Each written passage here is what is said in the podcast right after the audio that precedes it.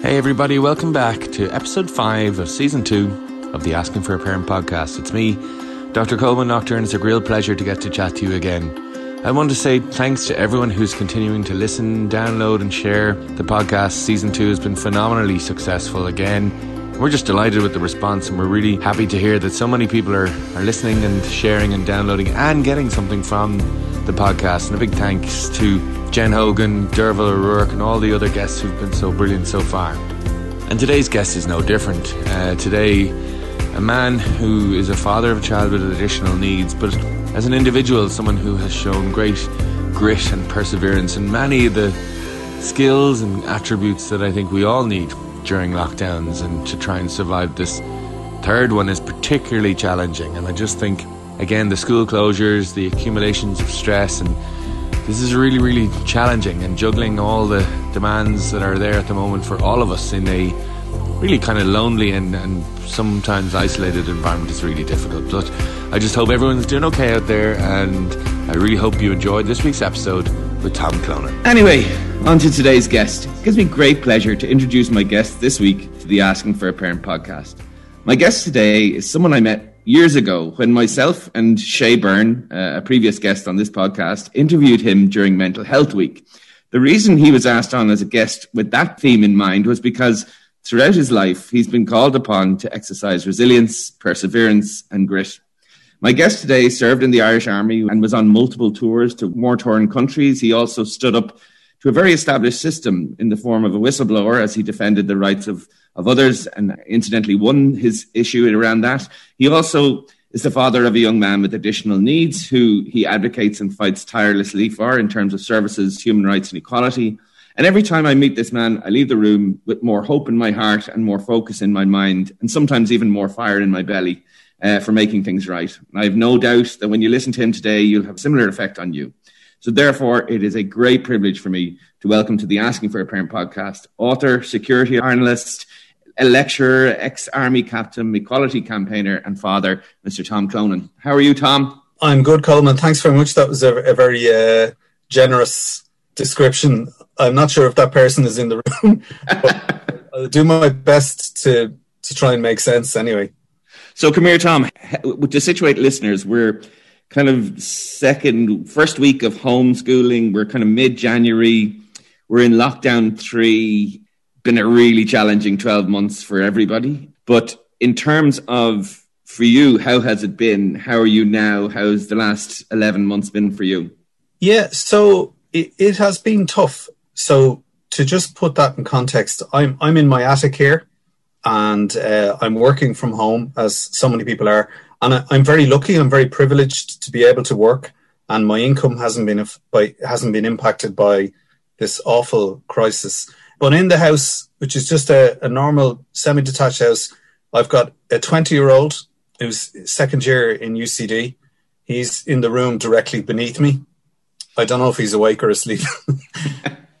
I have Owen, who's 18. He's doing his leaving cert. Owen is uh, has a neuromuscular disease, a rare disease and he's a wheelchair user.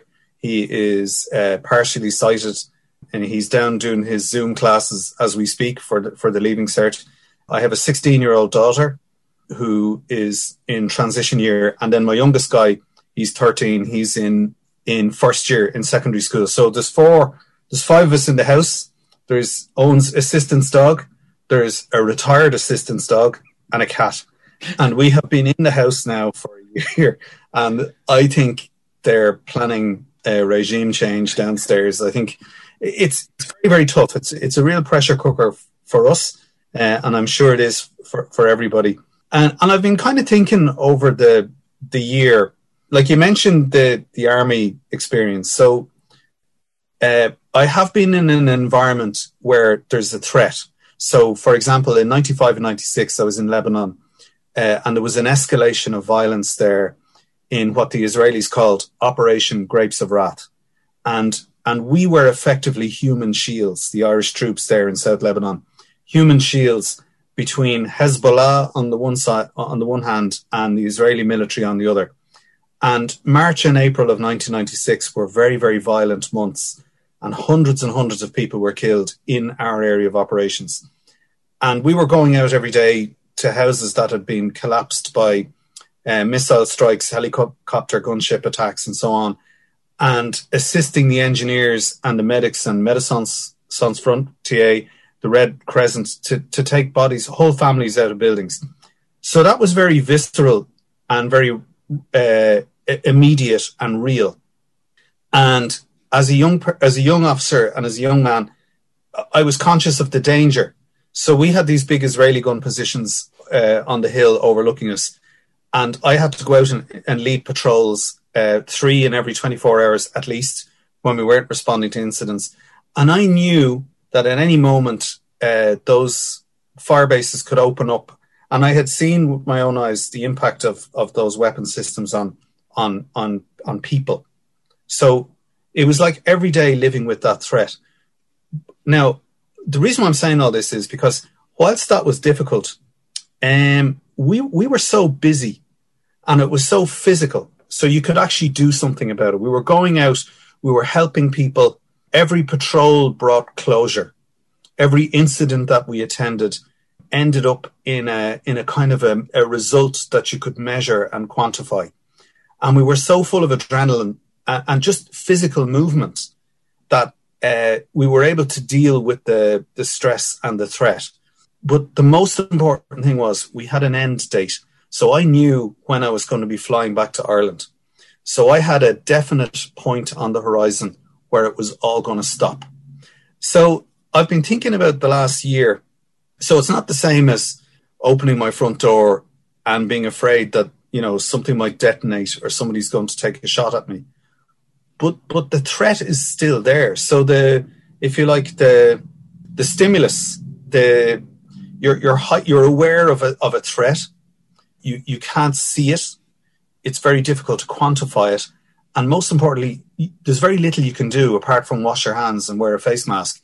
So your sense of control is is taken away from you, and critically, there is no end in sight. So Irish people, uh, we, we've had this for a year now, and there's no end in sight. And that that is really really difficult for for people. I mean, when I compare it to what I experienced in in the defence forces, you know, there are similarities, but there are aspects of this that make it, I think, very very difficult. So I think people, you know, they shouldn't be hard on themselves and feel, oh gosh, am, am I being a snowflake because I'm finding this hard? You know, I've seen stuff on online where they say, you know, this generation's challenge is all you have to do is sit in the couch, drink wine, and watch Netflix. You know, our grandparents had to go up Omaha Beach or they had to deal with the Blitz or whatever. Yeah, fine. But that is not to take away from the, the very real um, stress that's entailed in this thing. It's, it's, it's very, very difficult. And then you factor in people with uh, elderly parents or people whose income is impacted, and then you've got a real perfect storm. I think it's really, really difficult for people. Now, we, we have a vulnerable person in the house, Owen, because of his neuromuscular disease. He's only got about 20 or 30% lung function. So if he were to get the virus, he, he'd be in very, very serious trouble. And as we speak, we're at the very, very peak or spike of the infection rate. Our hospitals are very, very full. So that that's an additional worry. Owen's mum is a doctor in in a in a hospital in, in Dublin, so she's going in and out every day, and so we have to, you know, deal with that risk as well of exposure to the virus on the front line, and then coming back and bringing it into the home. So, I think when I think about this, I think about the whole. Everybody is in the same boat. Everybody in the country is, uh, although some some boats are in better shape than others. So like we're very lucky our over our heads, but we do have a vulnerable person there. I know that there are people out there who are in very, very difficult circumstances. So I, I think Colman in years to come, th- this is going to be a very interesting point in time uh, in terms of our social history as to how people coped uh, with this lockdown. And you know, when when it is in the rearview mirror and when it is over, whenever that end date is, we don't know where it is, but it is there and we're we're getting closer to it each day. We just we don't know when the end date is just yet.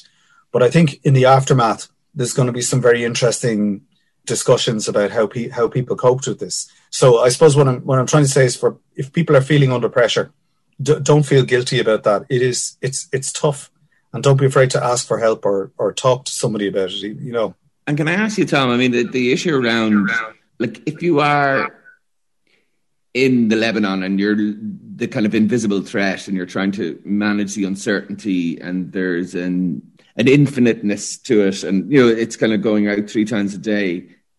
What how do you manage that or what gets you through it in terms of is it camaraderie? Is it community? Is it connection? Because i think a lot of the things that we talk about you know in terms of mental fitness like you know talk to someone hug someone connect with somebody a lot of those things are maybe not available to us at the moment. So it's kind of it relies heavily on our own kind of individual coping strategies to get through it. And you know I, i'm guessing having been through those experiences you would have had to dig deep from time to time to to to manage and get through it. What what, what would have helped around that time? Or can you remember about what you did to get through that? Yeah. Well one of the things was uh, shared values. So there was a really strong value consensus in the army. Like we all, we all understood the mission, which was to save life or to try and protect life. And everybody was invested in that. Everybody knew exactly what their role was. And um, so I was the officer in command of a thing called the Battalion Mobile Reserve. So we were like the, the 911 and our job was to respond to a crisis anywhere in the area of operations. So if we had an armed standoff at a checkpoint, if we had a house that was destroyed by a missile strike or an airstrike, we would provide the security whilst the engineers and the medics went in to get people out. So we all, everybody had a, a, a shared understanding of why we were there and what we had to do. And we all felt that what we were doing was valuable that it was pro social. So that kind of helped to, I don't know, lubricate the situation. It, it had, we were all on the same page, as it were. Now, in terms of coping, then, so for me it was easy because I, I was I was in charge, and as an officer in, in in the army, you are responsible for everything that happens or fails to happen within the unit. No, no pressure. So you were very busy. Uh, so I had um, somebody in charge of me at battalion operations, and I trusted him. I trusted the battalion commander. I, I actually did trust them, and I felt that the orders that they gave me and the conditions that we were operating under were, you know, I always felt supported by them and that I that they had my back. So that thing about value consensus for me was, was very, very important that we all had these shared values and in the army, that's kind of st- straightforward. I think I think what's difficult for, for people in the current crisis is that there isn't perhaps that value consensus that not everybody is on the same page. So at one extreme, you have people who feel that um, the virus is is a hoax and that uh, vaccines are dangerous and you shouldn't take them. So you've got you've got that cohort who, who don't buy into the, the the crisis narrative. And then at the other extreme, you have people for whom they feel that the, the rules don't apply to them. So I think that's why there was such upset at things like Golfgate, where public figures were acting as, as though the rules didn't uh, apply to them. So, for example, when I was in, in Lebanon, the battalion commander suffered the same privations that I did. And like when we were being shelled and hockeyed out of it, like he wasn't up in Beirut playing golf. yeah. he, he was there in the trenches with us, and we were all we were all together. So we had that sense of um, of community. There was a bond, um, which was a real privilege to be a part of. And what I remember most about that pressured environment was the worst things got, and they got really bad towards the end. There was a massacre in a village called Qana, and 117 men, women, and children were were killed in one incident and Irish troops from all over Ireland, from Donegal, from the Curragh, from Kildare, from Dublin, from Cork, they were attended that scene of absolute. It was it was devastating, and it was completely anarchic. It wasn't like a road traffic accident. There was still people shooting. It, it was a free. It was a situation that was in free fall, and in that environment, those those guys, those men and women, young men and women with no, most of them with no training as paramedics whatsoever. You know, they, were, they were just so amazing the way they um, responded to the situation. They were the best that they could be. They did their jobs. They kept the place secure, and they provided comfort to people who were in extremis. Tried to give to give help where they could. So the worse things got, the better these young soldiers performed. I, I that's the one thing that I'll never forget. And I think we've seen that through this crisis um, with COVID. You know, I'm struck by how uh, people on the front line have performed, teachers in schools, and in fairness, the I don't envy the government the, the choices and the decisions that they've had to make. But when you look at other jurisdictions, some not so far from here, our, our politicians have have really performed, I think, to to a very very high standard in very very difficult, uh, unpredictable circumstances. So that would be the thing. Now you, you mentioned hugs, and in, in the in the army there wasn't that. We didn't we didn't hug each other, but you know it, it was a very intimate workplace. So I, am a, a, lecturer in Technological University Dublin and TU Dublin, and I mean, in the 20 years that I've been in TU Dublin, I, I don't think I've ever hugged anybody, but I've never I've never uh, the the compared to the army, uh, like the army, I know it's characterized in popular culture and in in academic narratives as being a very formal hierarchical environment but it, it is it is the most sort of intimate informal workplace that that you can imagine. So so we all ate together slept together.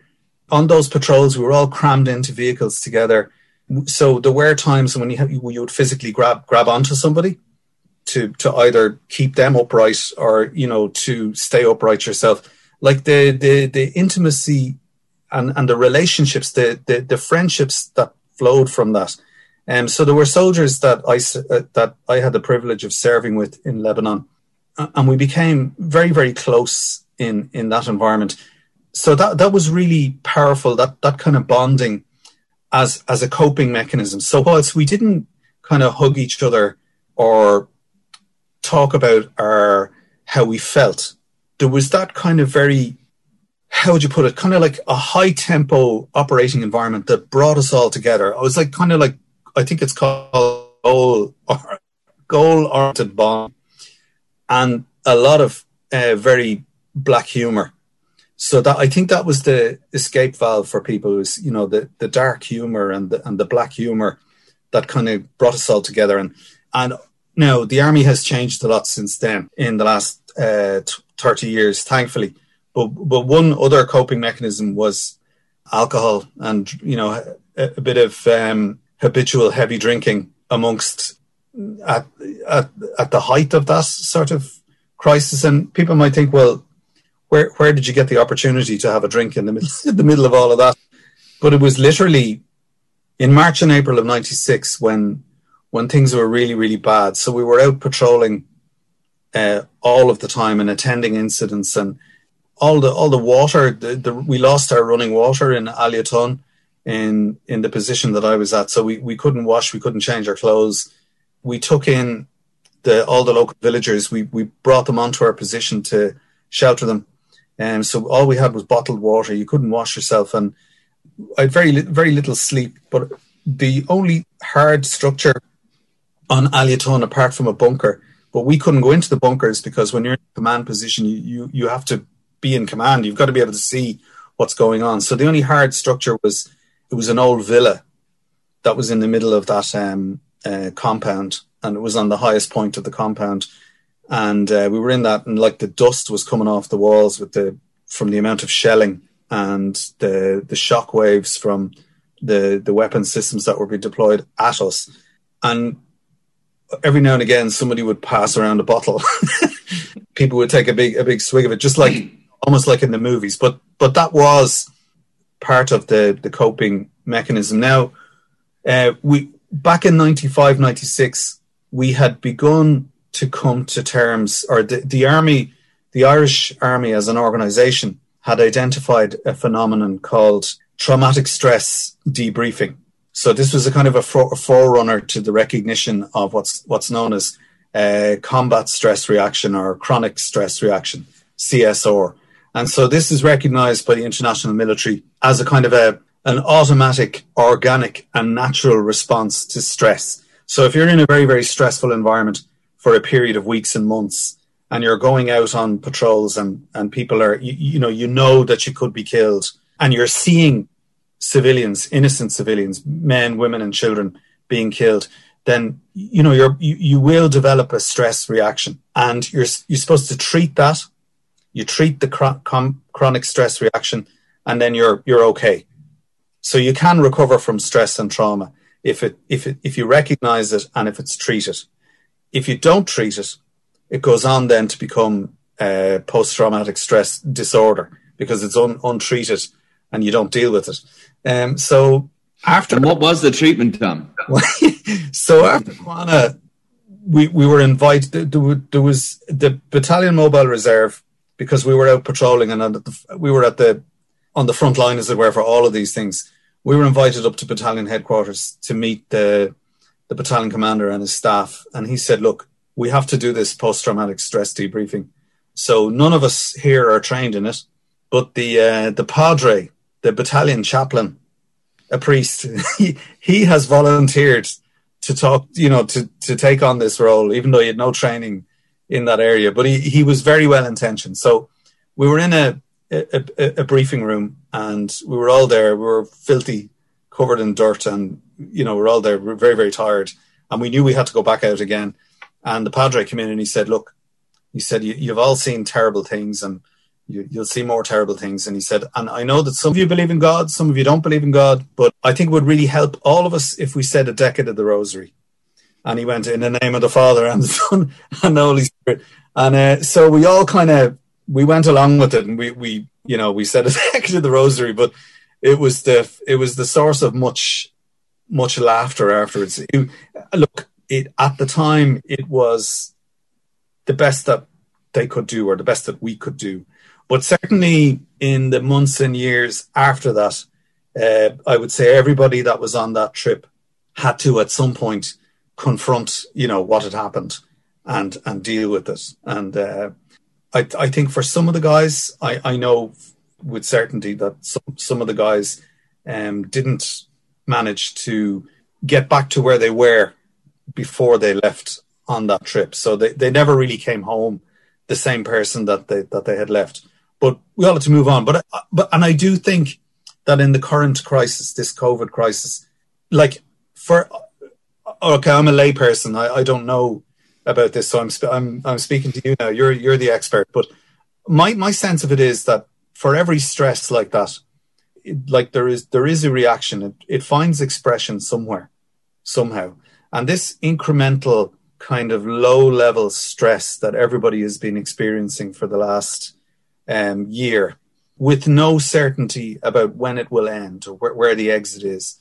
That I think that will find expression with with all of us, whether it's an extra glass of wine in front of the TV or whether it's uh, you know trying to become you know trying to get your personal best, you know, running and doing a triathlon or sea swimming in your in your dry robe, or you know, irritability, you know, uh, heightened uh, startle response in relation. I think I think you're right, Tom, and I, I, I think sometimes the cost of the the mental health cost of the pandemic may not be visible yet. You know, from the point of view of, and I do think there's something about survival mode. Do you know what I mean? When you're in that when I'm thinking about you in those circumstances and your platoon, I mean, it's not about you can't do meditation and mindfulness and you can't, you know, run it off or go for a brisk walk or whatever the, the things that we might do now.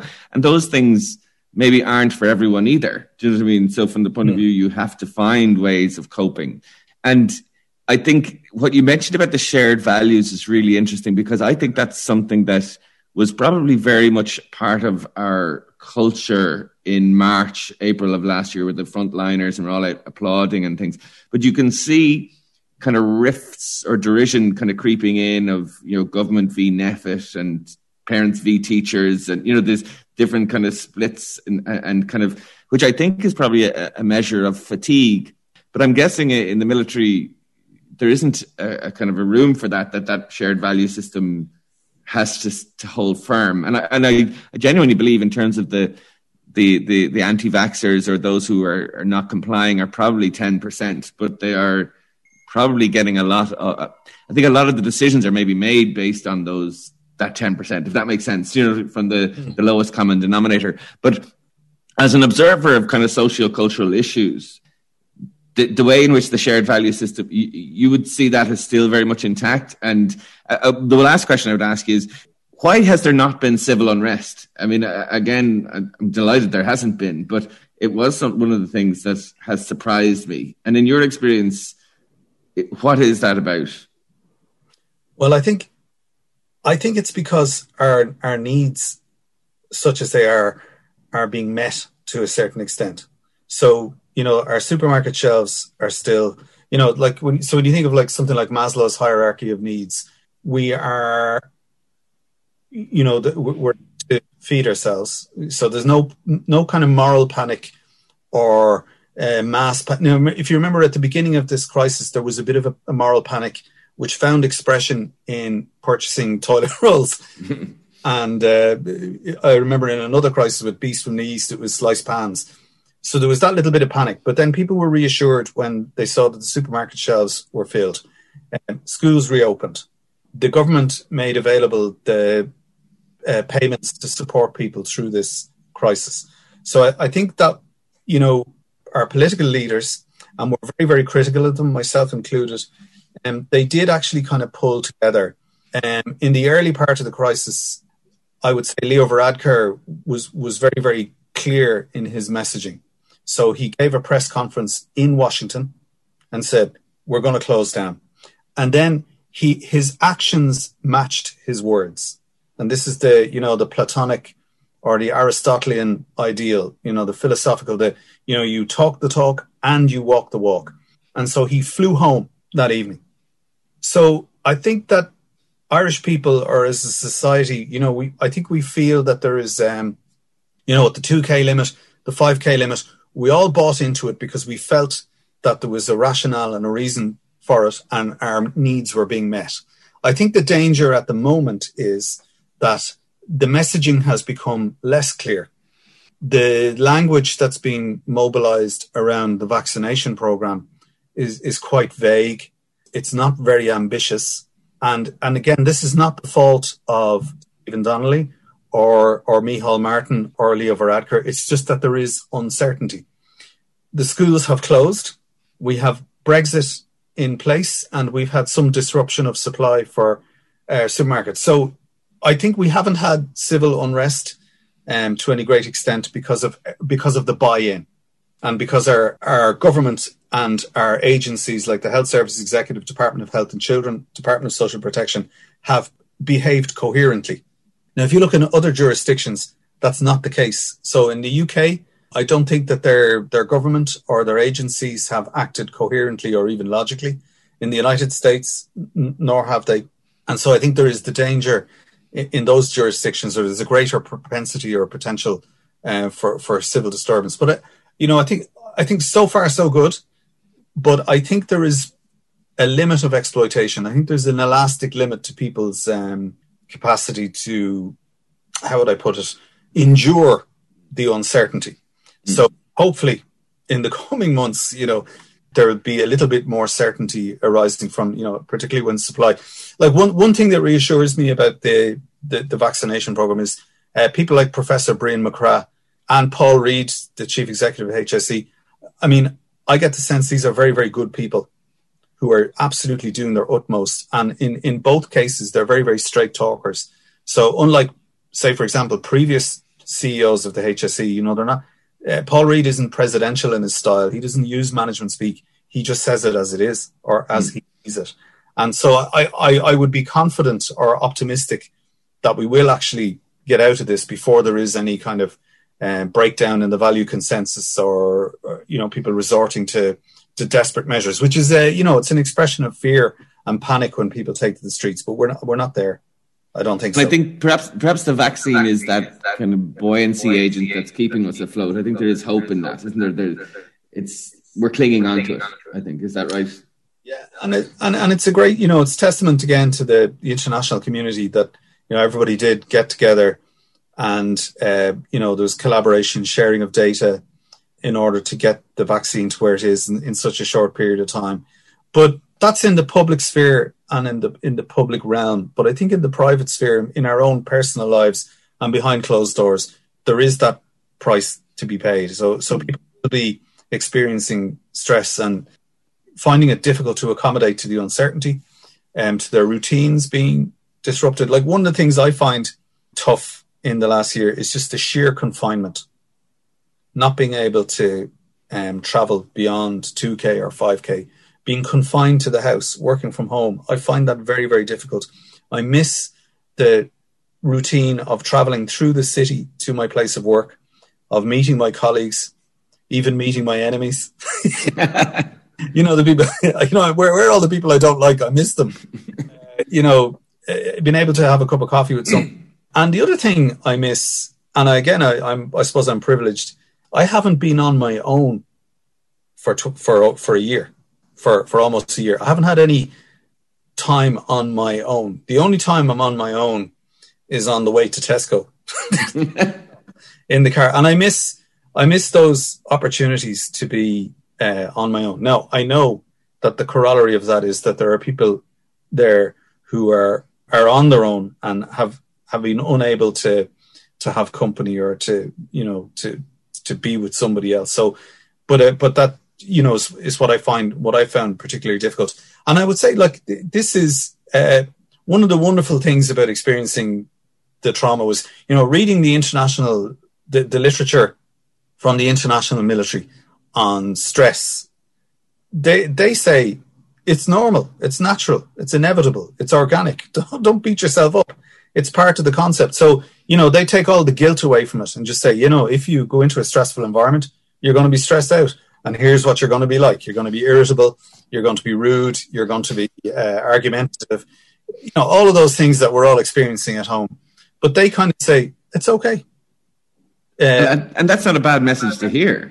Yeah. So I think, you know, for people, if you are feeling irritable and, you know, if you are feeling, you know, the, so for example, not being able to enjoy things as you previously did. So if you were somebody who really enjoyed, you know, look forward to and enjoyed Christmas, and then you found Christmas quite difficult this year or not as enjoyable or as uplifting.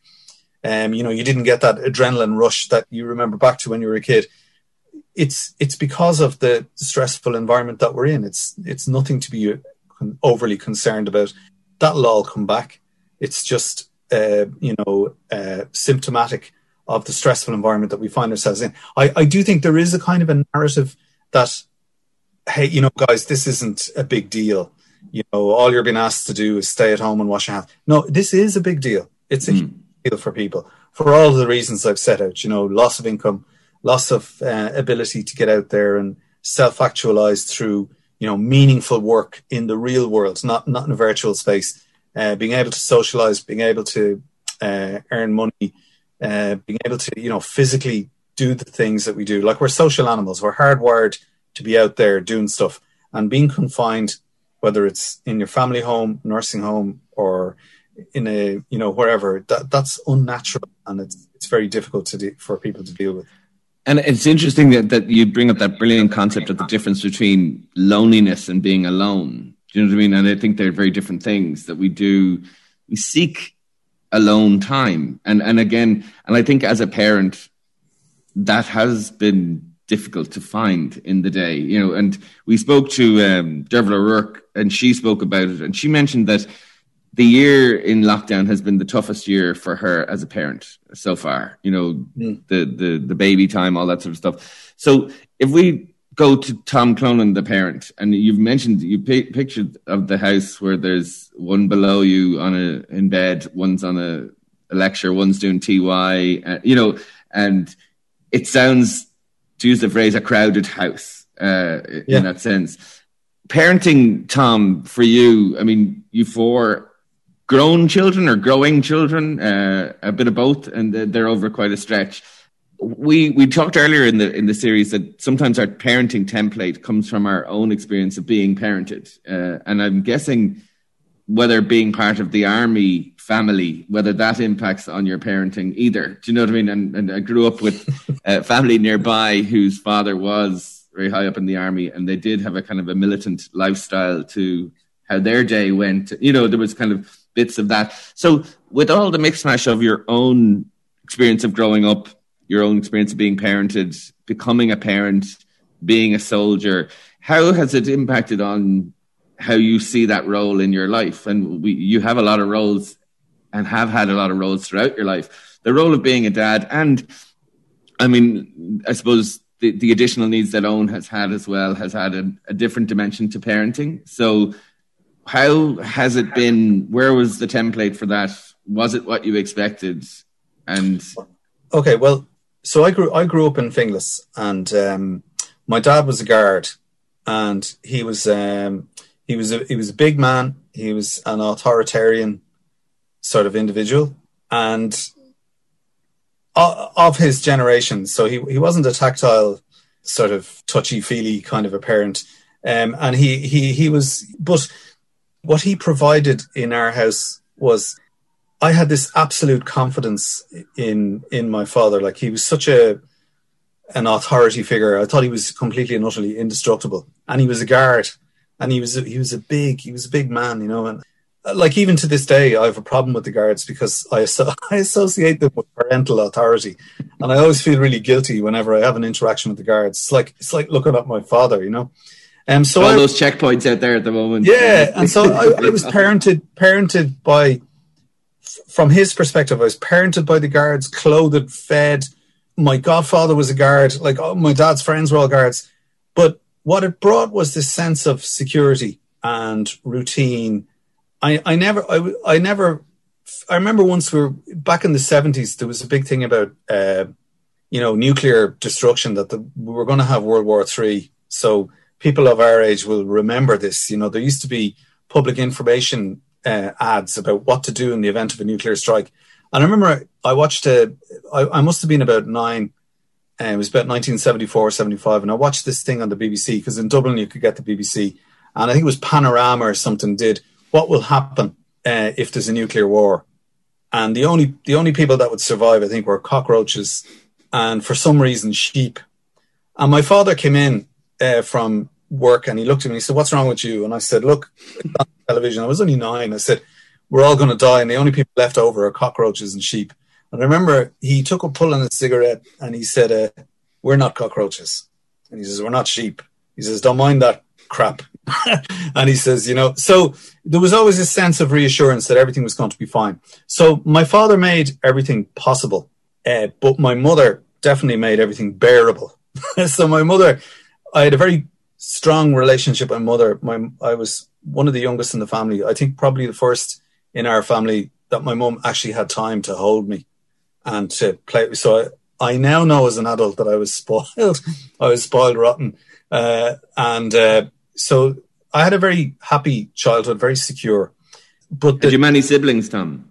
Um, so there was five of us, uh, three sisters and one brother. And but definitely growing up in Finglas. So I came from a very privileged background, dad being a guard, but I definitely went to school with people from a disadvantaged background, and school was chaotic and uh, we we had very good teachers and very good schools. But back then there was a lot of uh, corporal punishment and and beatings, and uh, even talking to some of my school friends today, it was like a kind of a survival thing, you know, just to get from one end of the day to the other. So in terms of being a parent now, actually the army was like I was more afraid of my father than I was of anybody in the army. Like the army was easy. Like I remember you know, when we started our training in the cadet school, it was really tough. And, you know, you'd have really tough, seasoned sergeants and corporals shouting at you. And, you know, like you see in the movies, you know, right up in your face and screaming and roaring. But I mean, our biggest difficulty was trying not to laugh because, it, you know, we knew this is just like role playing and theater and it, it was fine. But I suppose. what brought you to it, Tom? Why the army? Well, uh, come on, Sigmund Freud. I mean, my dad was a big man. I was only a little fella. Uh, and I he was very distant from me. But when I joined the army, I was too short to join the guards back in the day. Um, so when I got into the cadet school and got into the army to train to be an army officer, all of a sudden, myself and my father, our relationship just opened up because he he he could talk to me then, or you know, it allowed for a certain amount of closeness. So I think uh, probably being drawn to the army, part of it was trying to please my father and trying to uh, get recognition from him, and it did that. But you know, funnily enough, the, the chaos and the anarchy of the Middle East, when I came back and he was asking me about it and we were talking about it and he said to me you you shouldn't talk about this i think it actually shocked him because mm. it was hmm. totally outside of his frame of reference but as a parent myself the one thing i really appreciated and i would say it's more from my father not not from the army was just uh, routine and everybody feeling secure and having uh, kind of rituals that are not punitive or purgatorial but so we all like we've been really lucky like we all sit down together for breakfast. We all sit down together every day for dinner. And i do all the cooking and and that's one of like just being able to do that and just to be in their presence so i know before i joined the army i was a primary school teacher so i know from my teacher training that if you get if you get things half right as a teacher or as a parent you're doing really well so i haven't really been hung up about trying to, you know, really pressure cooker the kids. Uh, I, I hope that each of them, you know, like I know from my own siblings, we're all very, very different people, even though we grew up under the same roof. I hope that each of them can can be the person that that they're going to be. My job is to is to be there for them, to try and support them and as as best I can, but not to direct them necessarily. Um, obviously, I direct them. You know, why don't you be a doctor? why don't you be, uh, uh, you know, a, a, partner in one of the big legal firms. That's a great job. Uh, you know, don't join the army. Don't whatever you do. Don't. So you know, you you direct to a certain extent, but really, it's trying to let them be who all that they can be. So I I know from, I suppose, life experience that, they're going to be all right. They're going to find their way. They'll find their footing. So I don't have that burden. Uh, now with Owen, it's different because with Owen, there are huge parts of Owen's development and his uh, living a meaningful life. I, I have to depend on others for that. So for all the other kids, it's down to me, it's down to their mum and what we do and the supports we put in place and what we try to do for them. But with Owen, it is out of my control. And that, that is really, really difficult because unfortunately, my experience in Ireland has been that he is continuously let down by o- other people who who are supposed to um, look after his his best interests. So where uh, not not medical professionals, um, not his clinicians, institutionally, uh, individuals are great. But so sometimes you know he's let down by the Department of Education.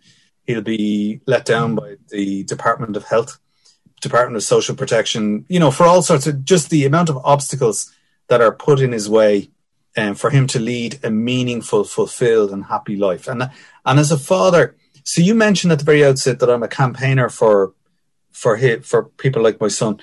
Uh, as a parent and a carer in Ireland, you automatically become a campaigner by default. Mm. No choice, because unfortunately, you have to campaign for everything. You know, nothing arrives like you very rarely ever are told about anything. Like, for example, the blue sign to put in the car for for wheelchair parking. You have to you have to find out from the community of parents and carers what supports are available. No, nobody will tell you. Not even the social workers. They won't, they won't tell you. You. You have to go and find out and then fight for everything, and it just takes up so much time and it's exhausting. And uh, so, Ireland is unfortunately one of the worst places in Europe um, to have a disability on every measurement, you know, socialization, suboptimal medical outcomes, poverty, homelessness. It's just Ireland is not, not is, is one of the worst countries to have a disability. And I, it's shame. It's such a shame to say that.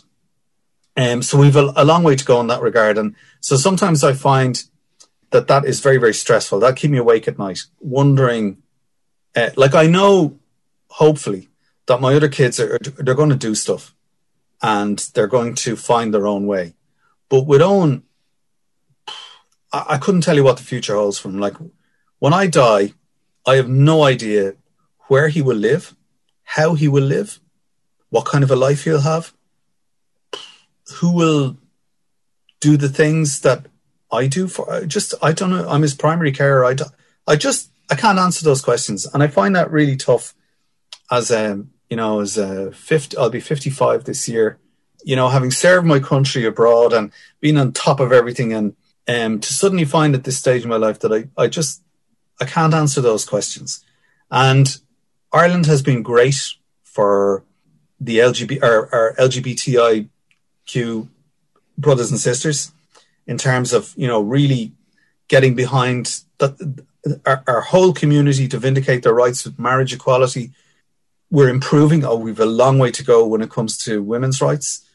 We're we're, we're not, not great, but we're improving. Like so, for example, the referendum on women's reproductive rights, the eighth Eighth Amendment, like all good stuff. What really frustrates me is that we we can't mobilize that sense of profound investment in the human rights of uh, Irish citizens who are just different because of, uh, you know, a physical difference or an intellectual difference, if they might be neurodiverse. You know, I'd, I'd love to be able to get a kind of a yes equality campaign, a real vibrant, radical campaign around disability rights. And the disability area is so fragmented and fractured. You know, you have intellectual disability on one hand, physical disability on the other hand, and there's a lot of kind of political stuff going on there. But what I took great comfort from was the LGBTQI community mobilized the straight community to get behind them. Not because they felt sorry for them or because they were doing them a favor, but they knew it was the right thing to do. And the same with so-called able community to get behind us. Uh, how we do that, I I don't know. I'm thinking of um, maybe something like a Pride March, where we have a, a march every year with all of us, people like my son, me, carers, all of us, all the all the wonky citizens will get out there and be proud of ourselves and try and get the population marching with us and behind us. So that, that's something I'd like to see. But one of the features of this COVID crisis, though, is now.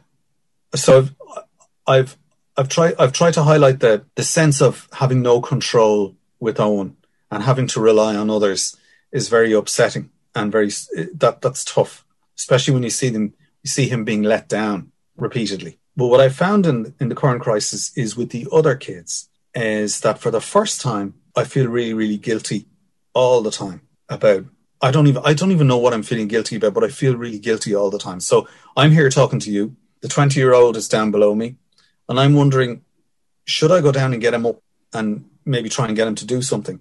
My daughter, who's 16, is not having the experiences in transition year that she would otherwise have had. She can't go to a workplace. She can't do any really meaningful voluntary work. Uh, my youngest fella is down there. He's he's probably. I notice we keep losing our Wi-Fi signal. he's on. I don't know. I think I saw something like Crow of Destiny or, you know, some some game. You know, and then when I walk past him, he presses a button and it's back onto schoolwork. So, so I have this feeling of of guilt, and I imagine lots of parents up and down the country feel that as well. About I should be doing something and I suppose the answer is you, we can't really do anything at the moment. We're kind of caught in this strange space. And I, I find that I've never felt that about the other kids before. And it's kind of not far off how I feel sometimes about. The, just the, the guilt and the frustration and the fear of not being able to to fully support them or scaffold them at this time. And and it's it's that has come up so many times, Tom, in, in the interviews that we've done about you know, this kind of sense of I can't fix it for them. Do you know what I mean? I can't make this yeah. happen. And uh, you and I both know Shay Byrne, and, and Shay in his interview talked about uh, his daughter and her confirmation being cancelled, and it was cancelled three times, and she was getting into her her outfit, and he admitted himself to getting quite choked up remembering that because he couldn't fix it for her, couldn't make it happen, and I think we've all probably been given a taste of that powerlessness in some respects. But when we have had people who've spoken in this first series about children with needs, and everyone says that same thing that you become an advocate by default. You have to fight for everything. Everything. There's nothing mm. simple. And the the time and the investment and the energy necessary for that. But there's a, an interesting question I was hoping to ask you about how do you marry the, the idea in your head of fighting and advocating and that the other piece kind of accepting that things are the way they are, not from a service point of view, but from uh, a life point of view, because I, I'm guessing that's a challenge when you have somebody who you feel powerless about changing things and you're trying and you and your your own history tom would say that you you make changes happen and you you are an advocate and you don't just talk the talk you walk the walk from that point of view. How is that for you as a parent as an advocate uh, in a system that is largely unresponsive? So it makes you very angry. So for example one thing that i learned in the irish army so the irish army is unusual in in the European context, in that we its origins lie in a revolutionary organization, the IRA. So in 1922, you're probably wondering where's he going with this. In 1922, the the British left the country, and the British Army left all their barracks to us. So we inherited the physical infrastructure left behind by the British Army. And then in the 1920s, the Irish Republican Army, becoming the Free State Army, it inherited the physical infrastructure that the Brits left behind. And then they adopted some of the cultural infrastructure, you know, officers, other ranks, officers' messes, even the uniforms, which haven't changed much, you know, since the 1920s. But the one thing that the Irish Army has never forgotten is its revolutionary background. So in the training, you are trained to fight. And that is the absolute bottom line. You're here to fight. And the assumption is that you will always be the underdog that you will never have as much material, personnel, equipment. You're always going to be in a very tight spot. So what the Irish Army culturally does, and it, it really, it, it's a very, very hard training. The officer training in the, in the Irish Army is, is really, really hard. They teach you to exploit yourself and everybody around you to the absolute maximum. And that puts you under a great deal. So they, they really train you to fight. So I've taken that. So what you do is you identify, locate, and close with the enemy to destroy them.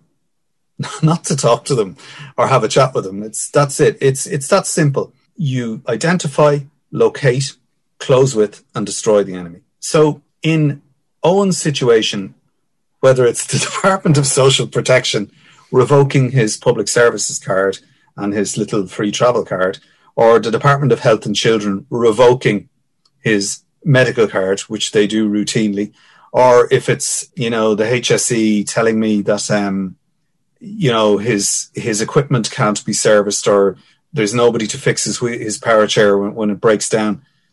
This kind of impulse to fight kind of takes over, and so I found myself, unfortunately, every week, Colman. It's every week, and this is for all carers and parents, people just like you're fighting with somebody every week.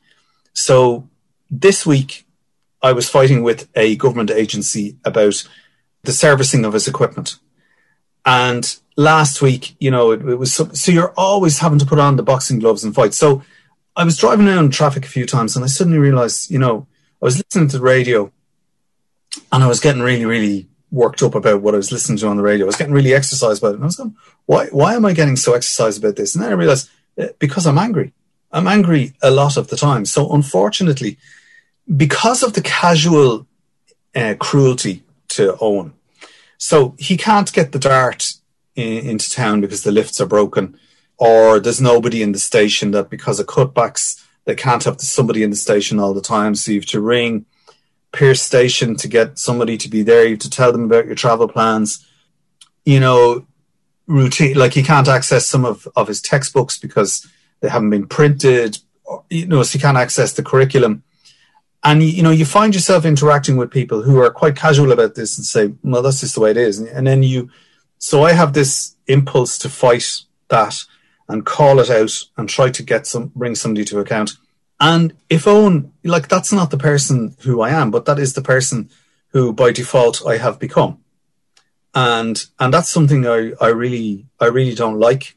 But I didn't choose to be in this situation. This is the card. This is the hand that was dealt to us.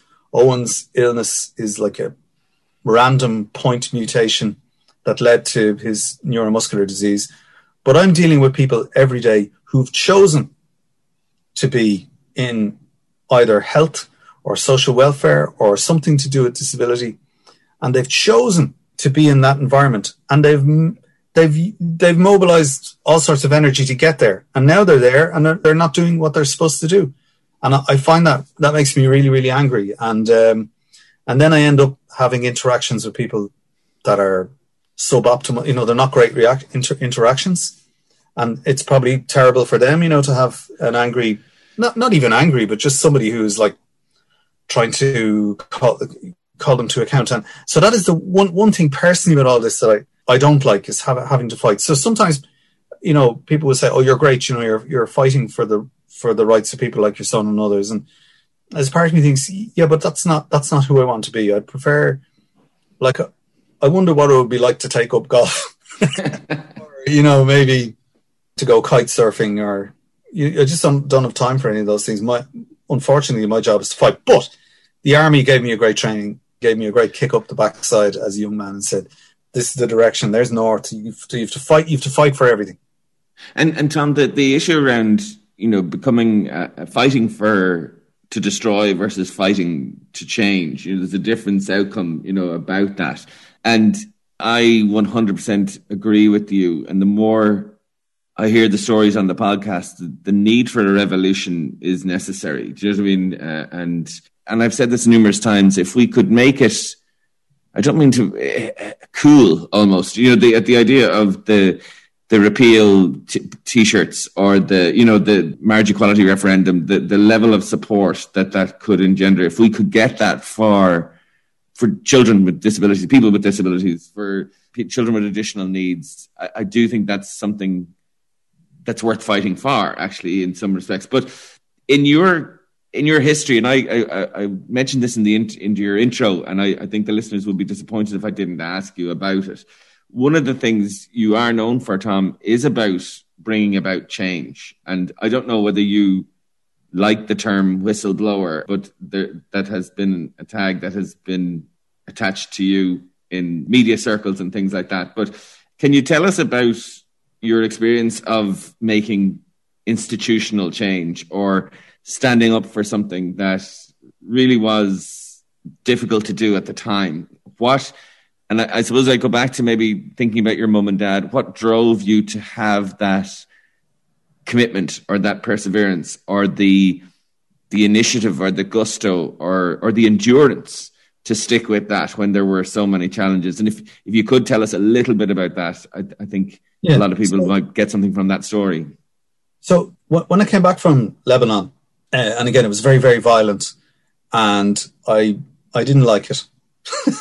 I, I, I just I knew I think something there was a fundamental shift inside me, and I realized th- this is not for me. I'm not. I'm not. I don't want to be. I don't want to be in the army anymore. I, I just the the violence and the sense of powerlessness in front of like we, we couldn't we couldn't stop the killing. Now we definitely saved hundreds, thousands of lives, but we couldn't stop the killing. And just it, it's the most sordid, appalling vi- violence and conflict and war is just. I, I, I don't have the words to describe it. It's just, and it had an impact on me. So I knew I had to get, I had to leave, I had to leave the defence forces. So the army is great; they encourage education. Um, I had a master's degree, so I decided to do a PhD. So I decided to do a doctorate as a as an army officer, as a captain, serving army officer. I applied to the general staff in for permission to do a PhD, looking at the experiences of women in, in the in the Irish Armed Forces. And I think the reason for for exploring their experience was probably informed by my you know, I grew up in a matriarchal household to a certain extent, like my mum, my three sisters. Uh, my grandmother lived with us uh, for a period of time when I was a little boy. My grandmother was in Cumann na mBan, which is a paramilitary organization that was active during the War of Independence and the Civil War. She was attached to the South Dublin Brigade of the IRA. Um, she taught the Scoil Bhríde from the, Ireland's first Gaelscoil. So she taught there from 1919 to 1965. And during the War of Independence, she was attached to the South Dublin Brigade of the IRA and she participated in arson attacks on police stations. They abducted a number of individuals in, in the South Dublin area. So she was a real typical woman, multitasker, school teacher by day, and arsonist and freedom fighter at night. Uh, so she came to live with us one pretty much after I was born, and she kind of took me under her wing and spoiled me. Again, this recurring theme. I was spoiled by my grandmother. By so I knew that women had a played a, a, a, very active role in, in the War of Independence and in the Civil War, but I didn't see that in our history books in school. I knew from my experience in Lebanon the role that women played in conflict and how much, you know, how the story of conflict as presented in media was all about men and weapons, weapon systems, and you know the the, the true full story uh, remains untold. You know where what happens to men, women, and you know ordinary people. Soldiers are only a tiny part of of any conflict. So I did the PhD, and as part of so it really was a kind of a an audit of the experiences of women in our armed forces, and unfortunately, the study it revealed really, really high levels. I mean, shockingly high levels of sexual violence, um, sexual assault, and rape amongst female personnel. That female personnel were systematically discriminated against in the Irish Army in the 90s, and that they were subjected to bullying, harassment, sexual harassment, sexual assault, and rape. And as part of the research, I interviewed 60 women, a maximum variation sample, and 59 of those 60 women reported some form of bullying, harassment, sexual assault, up to and including accounts of rape. And that, that was like profoundly shocking for me. So the military authorities were very, very supportive of me, as was DCU, Dublin City University. But when I reported my findings, the military authorities uh, back back then in 2000, for I, I, think they they may have panicked at the, the, the very stark and negative findings, but they embarked on what what we now know is is called whistleblower reprisal. I didn't know it at the time. I didn't know I was a whistleblower. I was just an army officer who's doing his duty, doing his PhD, and doing what I knew to be the right thing. In I suppose calling a halt or drawing attention to systematic and systemic discrimination and sexual violence against women. And this was 25 years before, you know, hashtag Me Too. But the military authorities did not like it. They didn't like this inconvenient truth. They didn't like me anymore. So I went from being a very valued, promoted member of the organization who was working as a staff officer for the chief of staff. I went from, from that to being persona non gratis. And I was the subject of a, of a major campaign of character assassination uh, mounted by the military authorities. I was threatened with everything from criminal prosecution for breaching the Official Secrets Act, an allegation that they made, which is a criminal offence, to I almost lost my job because they alleged that I had falsified the research, fabricated its findings. So it took a, a, an independent government inquiry, which I looked for from Michael Smith, the then Minister for Defence, and he very kindly and luckily for me agreed. So there was a an independent government inquiry called the Study Review Group, which which looked at my research and expanded the, the focus to look at the experiences of young male soldiers and so in 2003, my findings were fully vindicated. But the relationship between me and the army was completely, completely destroyed. And they tried to destroy me and they tried to annihilate my reputation as, as a researcher, as an army officer, as a veteran, as a good citizen, as a good person. But the independent government inquiry uh, vindicated my findings, and the armed forces, the defence forces, have now transformed themselves um, with regard to equality, dignity, and diversity. So, unfortunately, though, it led to that period, a prolonged period of whistleblower reprisal, which was very, very difficult to, to cope with. And it coincided, and we, we've talked about this before, it coincided with a time in my life where, you know, my mum passed away, I lost one of my sisters to cancer, we lost a little girl, a little baby girl, Leodin, and then Owen got his diagnosis of his neuromuscular disease. Very, very tough time. But happily, last year, after 20 years, the, the current chief of staff, you know, invited me to back to the military college after 20 years, you know, where it all started, where I, where I began my military training back in the, in the late 80s. And they, for the first time, acknowledged the contribution that my research had made to the transformation of, of the defense forces they uh, thanked me for carrying out the research and apologized for the uh, the reprisal uh, and the impact that it had on me and on my family. So so I'm I'm very proud of the fact that I called out sexual violence against my sisters in arms, and you know if if it helps to make the workplace safer for any any woman or any man anywhere, then you know it was all worth it. It was it was it was a pity, but on, you know that's a, a feature of life in Ireland.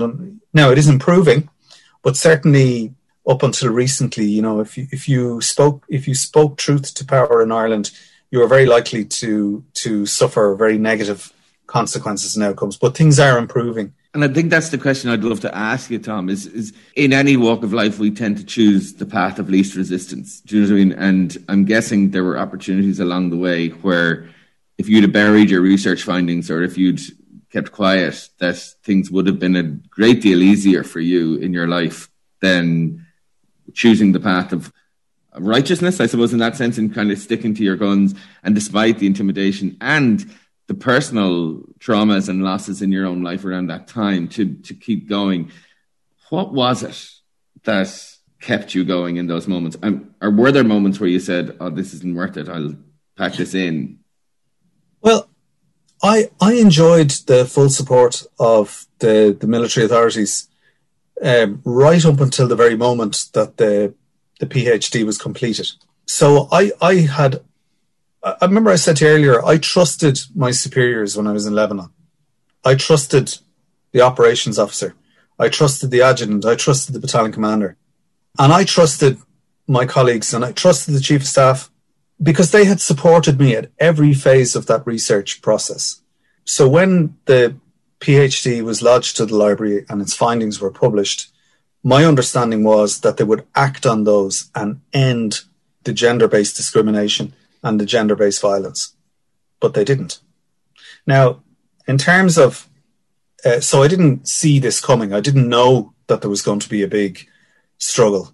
But one of the things I learned, you know, you, you, you can come up with a moral rationale for lying. You know, you can, you, you can come up with a, a kind of a, a rationale for for when it's okay to tell a lie. You know, to save your life. You can come up with a rationale for for theft. You know, to steal food to to stay alive, or and even for killing. I mean, that's why armies exist. You know, to save you know to save life or to prevent um, the killing of others. You can provide a, a moral rationale for killing. But the one thing species for which we can find no moral rationale is sexual violence sexual violence against a man, a woman, or a child. There is no, there's no ambiguity there. So I had an absolute categorical moral imperative to report those findings as soon as I became aware of them. And I make no apologies for that. And if there are people in the, in the army still who have a problem with the fact that I called out rape and sexual assault, and if it's an offense to, to try to bring an end to that, then you know take me out and hang me in the morning. It's just it, for me it was a no brainer. I just had to go forward with it. I didn't anticipate, or I didn't know then that there were people amongst whom were people I, I thought were my friends who were prepared to behave in the way that they behaved. You know, with with no no boundaries, no no standards whatsoever. People who lied about me, and people who alleged that I falsified the research, that I fabricated its findings, that I selected you know, women that I knew somehow had, you know, just uh, made allegations about my integrity, about the ethical probity of my research. And yet, you know, at the time, Colman, my research was being supervised by Dublin City University right up to the level of the registrar. The registrar became involved when it was clear that the findings were so stark.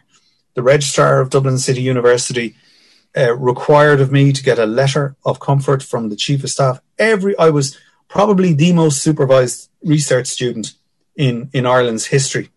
And yet, when the findings were published, I was accused of having acted somehow uh, with impropriety, lacking integrity. So, you know, I mean, apart from the, the subject matter itself, you know, the awful experiences and behaviors that th- these women were target, my, my colleagues were targeted with. Apart from that, what I found very interesting was the behavior of all the so-called good people, my friends, You know, why did they behave the, the way they behaved? Why was I completely and utterly isolated and shunned, lied about, threatened, physically assaulted for doing the right thing? That's that's kind of that's concerning.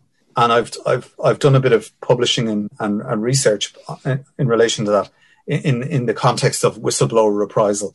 But I would say though that generally speaking, um, Transparency International Ireland John Devitt of, of Transparency International Ireland and people like Professor Kate Kenny in NUIG who specialise in researching into the experiences of whistleblowers, they tell me that you know Ireland is definitely improving in that regard.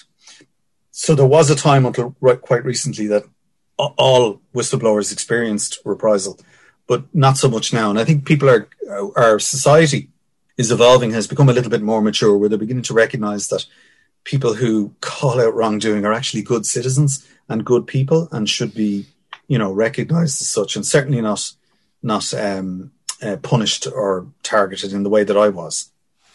And uh, and uh, unfortunately, time is against us, Tom. But uh, when when you think about, and I introduced you as somebody who who has always struck me as having resilience, perseverance, focus, and everything that we've talked about today has kind of backed that up from that point of view. But the issue of say we're, we're, there's parents out there now who are, struggling with this 11 month lockdown. There are maybe parents out there who've just had a small child with a diagnosis of additional needs. If there's parents out there who have you are experiencing bullying or intimidation in the workplace or you know whatever that might be what is it if if there is a way of kind of because some people say you know you only get resilience through adversity so you need to have these kind of rough experiences in order to be resilient my i, I always claim that that's maybe not true that you the resilience is there maybe before that or, or you know rather than it being dependent on it if you're to to help us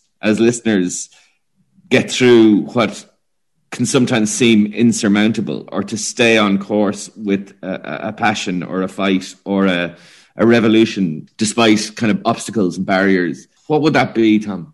Well, the first thing I'd say is don't feel guilty because you're you're finding like don't feel ashamed. So very often, you know, you people who are targeted, bullying the workplace was one of the things you mentioned. People who are targeted by bullies in workplace, sometimes they feel, what have I done wrong? What have I done to deserve this? People who are finding it very difficult to cope with, you know, a child that has very, very complex needs they feel guilt. I know this personally. They feel guilty. They feel that they have failed in some way. So the first thing I would say is take all that guilt and shame and dump it and replace it with a good mixture of anger and you know, you know fire up the rockets and ask for help and and talk to people about don't be ashamed. Talk to other people. Even you know what has really struck me over the years is the amount of good people out there.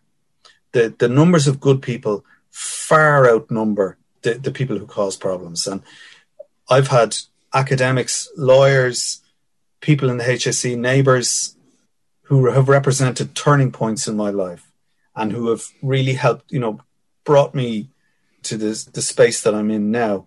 You know, really, really good people. And uh, there's lots of them out there, but you, you, unfortunately, people can't uh, intuit what, what's going on with you. you. You have to communicate. You've got to tell people what's going on. Share it with a, a family member, a friend. But but so the first thing I would say is jettison the guilt. You don't have to carry that.